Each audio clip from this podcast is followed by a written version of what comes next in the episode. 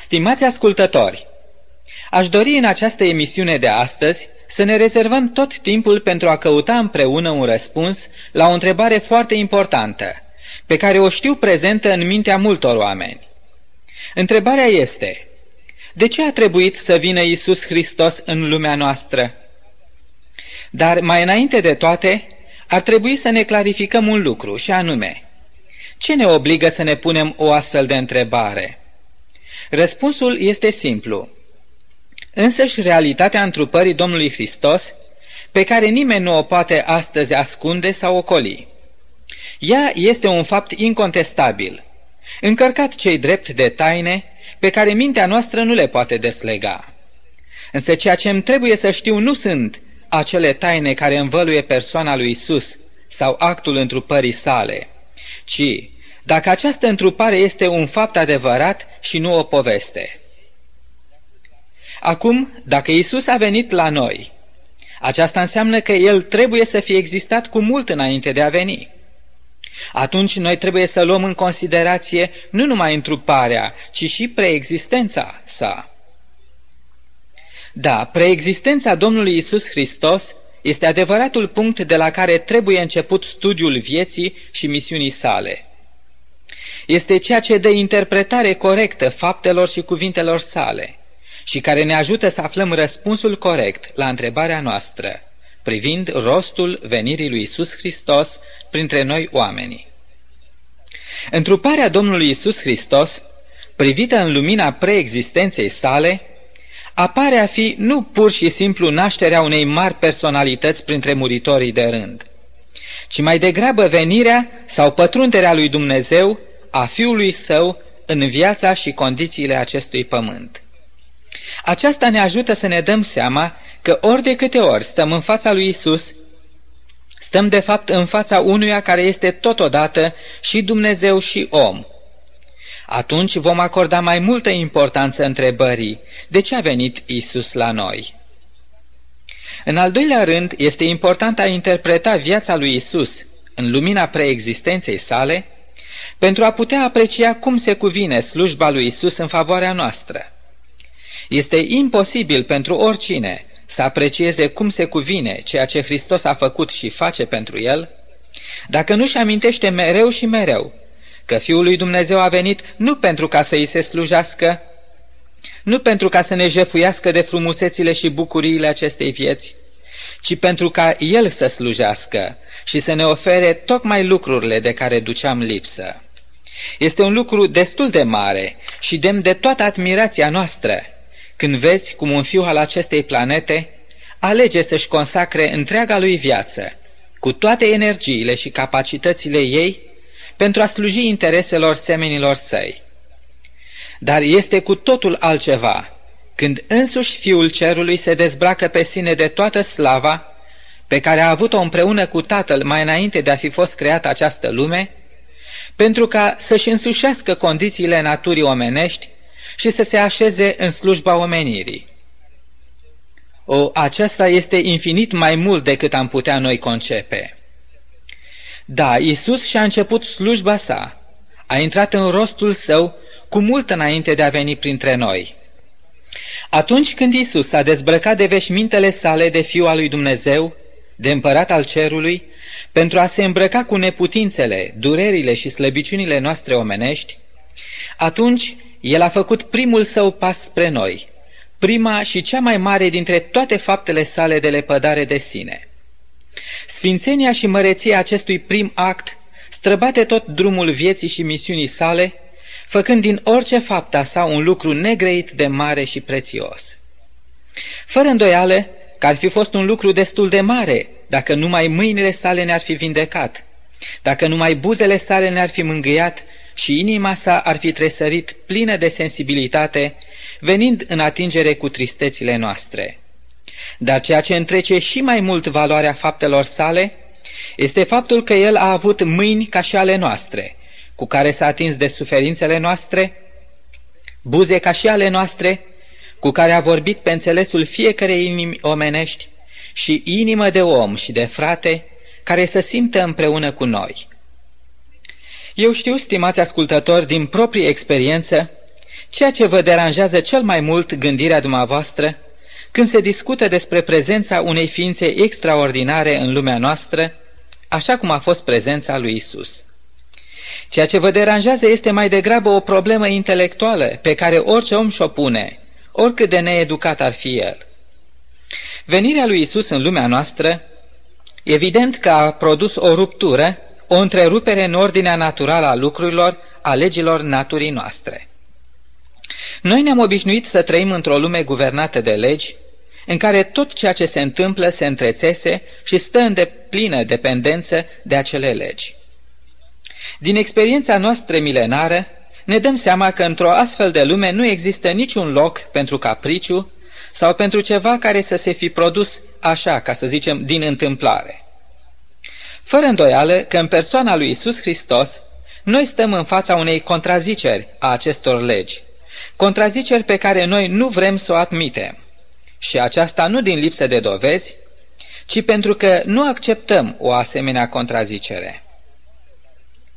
De pildă, dacă doi oameni necunoscuți vă vor spune că în această dimineață, undeva în capitala țării, o mașină a lovit un pieton care tocmai încerca să traverseze strada, nu cred că s-ar găsi prea mulți oameni care să pună la îndoială știrea, deoarece nu pare a fi ceva imposibil, deoarece așa ceva s-a mai întâmplat. Dar dacă 12 mari somități ale științei mondiale care au o reputație morală foarte bună și sunt demn de toată încrederea, vă vor spune că undeva în lume s-a născut un om care în loc de mâini avea aripi, nu trebuie să-mi spuneți cât se vor grăbi să creadă o asemenea știre. Deși acei 12 savanți sunt în măsură să aducă toate probele necesare pentru a crede, mă îndoiesc că s-ar găsi mulți care să creadă. Vedeți, în primul caz cu accidentul, noi acceptăm să credem chiar pe baza celor mai slabe dovezi. Iar în al doilea caz, vom refuza să credem chiar în ciuda celor mai puternice dovezi. De ce? Din lipsă de dovezi? Nu. Ci din cauza unei farse pe care propria noastră gândire ne-o joacă, și aceasta cu bună știrea noastră.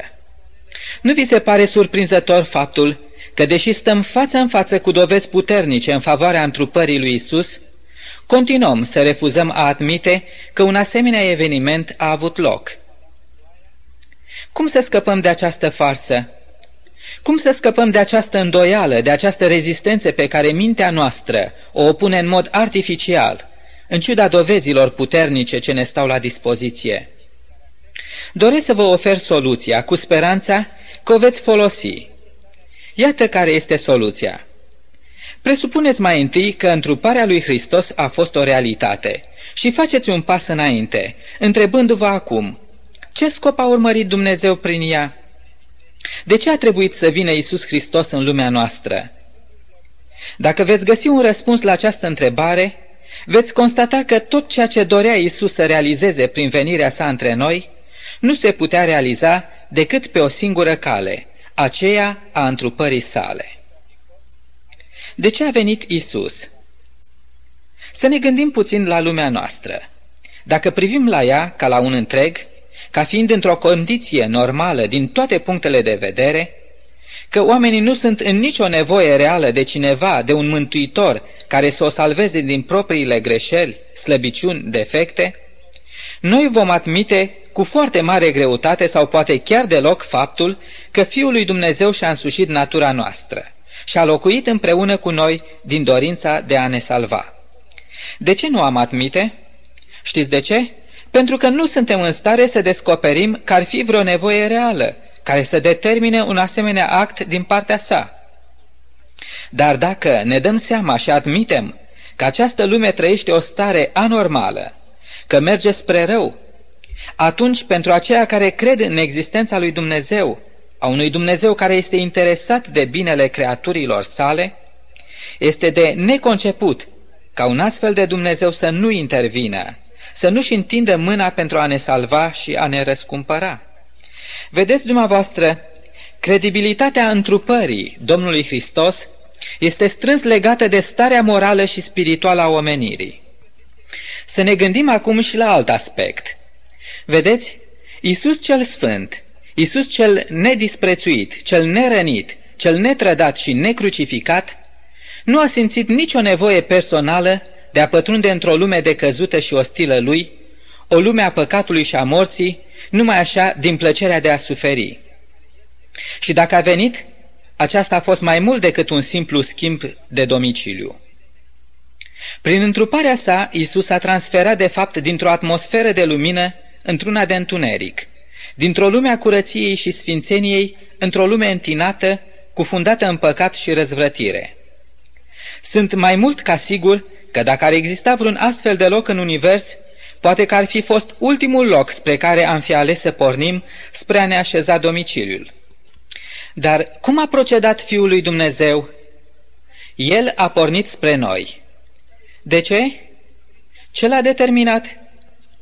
Când marele teolog, muzician și medic Albert Schweitzer a luat hotărârea de a părăsi lumea supercivilizată și rafinată a Europei pentru a se izola într-una din leprozeriile din jungla Africei, și aceasta într-o vreme când steaua vârstei sale, a profesiei și a onorurilor lumii părea să-i strălucească orbitor de puternic, desigur că întreaga lume a privit consternată la acest gest și i-a cerut o explicație.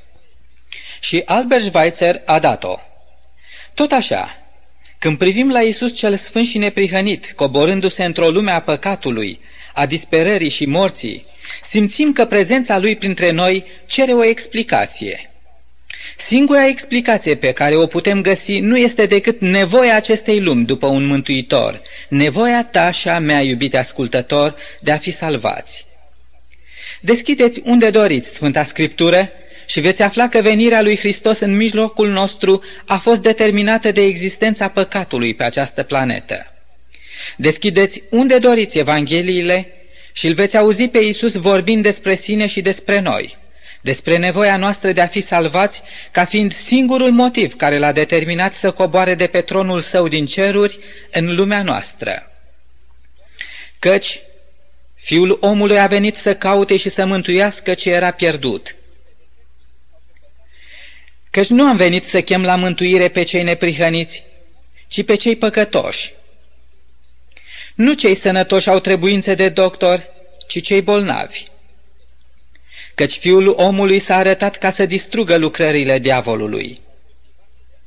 Fiindcă atât de mult a iubit Dumnezeu lumea, că a dat pe singurul său fiu, ca oricine crede în el să nu piară, ci să aibă viață veșnică. Desigur că am putea cita mult mai multe versete, dar oricât de multe am cita, un singur fapt se va impune.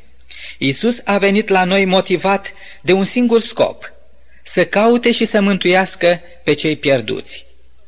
Desigur că pe lângă acest motiv mai sunt și alte motive pentru care a venit Isus.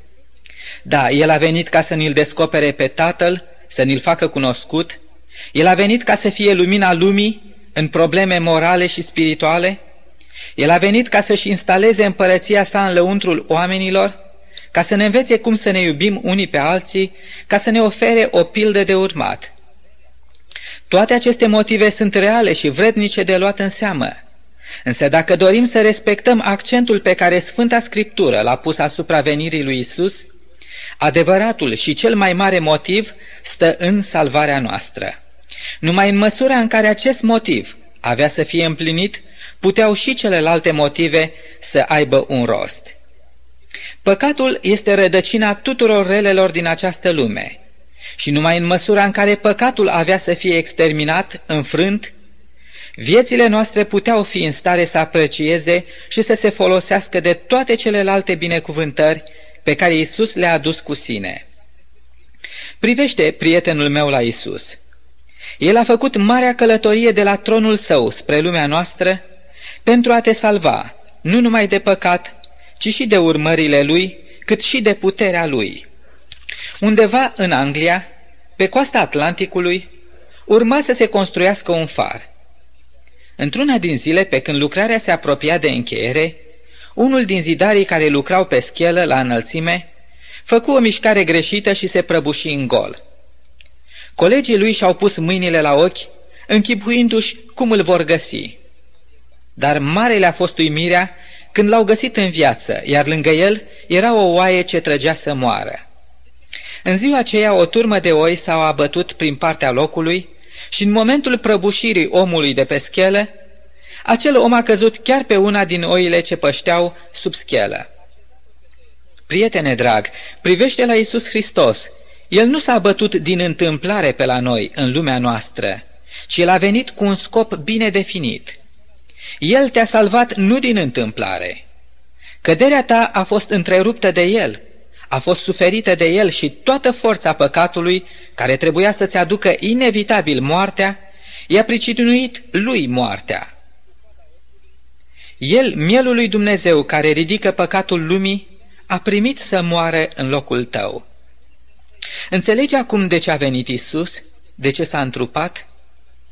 Nu o nevoie personală l-a adus la noi, ci nevoia noastră, nevoia ta și a mea l-a determinat să ne caute și să ne salveze.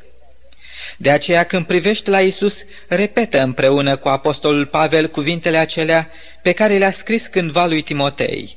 În prima epistolă, la capitolul 1 cu versetul 15. O, adevărat și cu totul vrednic de primit este cuvântul care zice Hristos Iisus a venit în lume ca să mântuiască pe cei păcătoși, dintre care cel din tâi sunt eu. În aceste cuvinte ale apostolului Pavel aflu nu numai rostul venirii lui Isus, ci și faptul că Isus a dovedit cu totul pregătit pentru această însărcinare. Ar părea de neconceput ca Isus să pornească să salveze această lume și să se întoarcă la ceruri înfrânt fără să fi reușit. Nu, niciun singur gând de înfrângere sau nereușită nu a stăpânit mintea Domnului Isus, ci din potrivă, atunci, chiar atunci când sta față în față cu cea mai mare încleștare a luptei cu păcatul, Isus a spus în rugăciune către Tatăl Său Ceresc, Eu te-am proslăvit pe pământ și am sfârșit lucrarea pe care mi-ai dat-o să o fac. Eu am păzit pe aceea pe care mi-ai dat și niciunul din ei n-a pierit. Ați subliniat? Nici unul nu a pierit. Și totuși, unii oameni vor fi pierduți, vor rămâne nemântuiți. De ce? De ce o lucrare săvârșită bine, cu atâta competență și în toate detaliile ei, nu va putea fi de folos tuturor oamenilor? Pentru că ei nu au recunoscut nevoia lor de mântuire, de un mântuitor. Pentru că n-au înțeles ce se cuprinde în acest cuvânt salvare, pentru că nu au vrut să creadă că urmarea păcatului lor este moartea, moartea veșnică, și pentru că nu au ales să se despartă de păcatele lor. Isus nu a venit să ne convingă că trebuie să întreprindem ceva dacă dorim să fim salvați. El nu a venit să ne dea o mână de ajutor străduințelor noastre de a ne salva. El nu a venit ca să ne facă în stare să ne salvăm. El a venit pentru a ne salva. Tocmai de aceea Iosif, tatăl adoptiv al Domnului Hristos, a fost înștiințat că fiul Mariei va purta numele Isus, pentru că el va mântui pe poporul lui de păcatele sale. Nimic din ce suntem sau putem să vârși pentru noi înșine nu poate fi așezat ca măsură a salvării noastre. Isus a realizat totul. Aici este întreaga esență a Evangheliei. Evanghelia nu este un sfat bun și înțelept, despre cum am putea fi salvați, ci este o veste bună că Isus ne-a salvat. Dar de ce unii vor fi pierduți? Vor rămâne nemântuiți? Simplu. Să citim la Evanghelia după Ioan, la capitolul 5 cu versetul 40. Aici sunt chiar cuvintele Domnului Hristos. Citez. Și nu vreți ca să veniți la mine ca să aveți viață. Observați Voința noastră de a primi în Isus Hristos pe Mântuitorul nostru este singura piedică în calea mântuirii. La rândul ei, voința noastră este reținută de diferite motive. Însă, prietene drag, așează în cumpăna gândirii pe Isus și salvarea sa și tot ceea ce te reține să-L alegi pe El. Crezi că se merită să-L refuzi? Crezi că se merită să-L respingi? Crezi că se merită să alegi altceva decât viața veșnică? Nu, sigur că nu. De aceea predă-te chiar acum lui Isus și spune-i, Da, Doamne, vin la Tine, vin așa cum sunt, plin de păcate, nevrednic, înstrăinat de tine și fără plăcerea de a te urma. Dar vin la tine pentru că vreau și simt nevoia de a fi salvat, pentru că recunosc că tu ai lucrat pentru mine o mântuire așa de mare, atât de nemeritată pe cât este de prețioasă și atât de gratuită. Curățește-mă de orice păcat prin sângele tău și liberează-mă de puterea păcatului și ajută-mă să trăiesc o viață nouă, o viață sfântă, pentru tine și numai de dragul tău. Doresc ca viața mea să fie o bună mărturie și pentru alții, în favoarea mântuirii tale veșnice. Toate acestea le cer și le aștept în numele tău sfânt și mântuitor. Amin.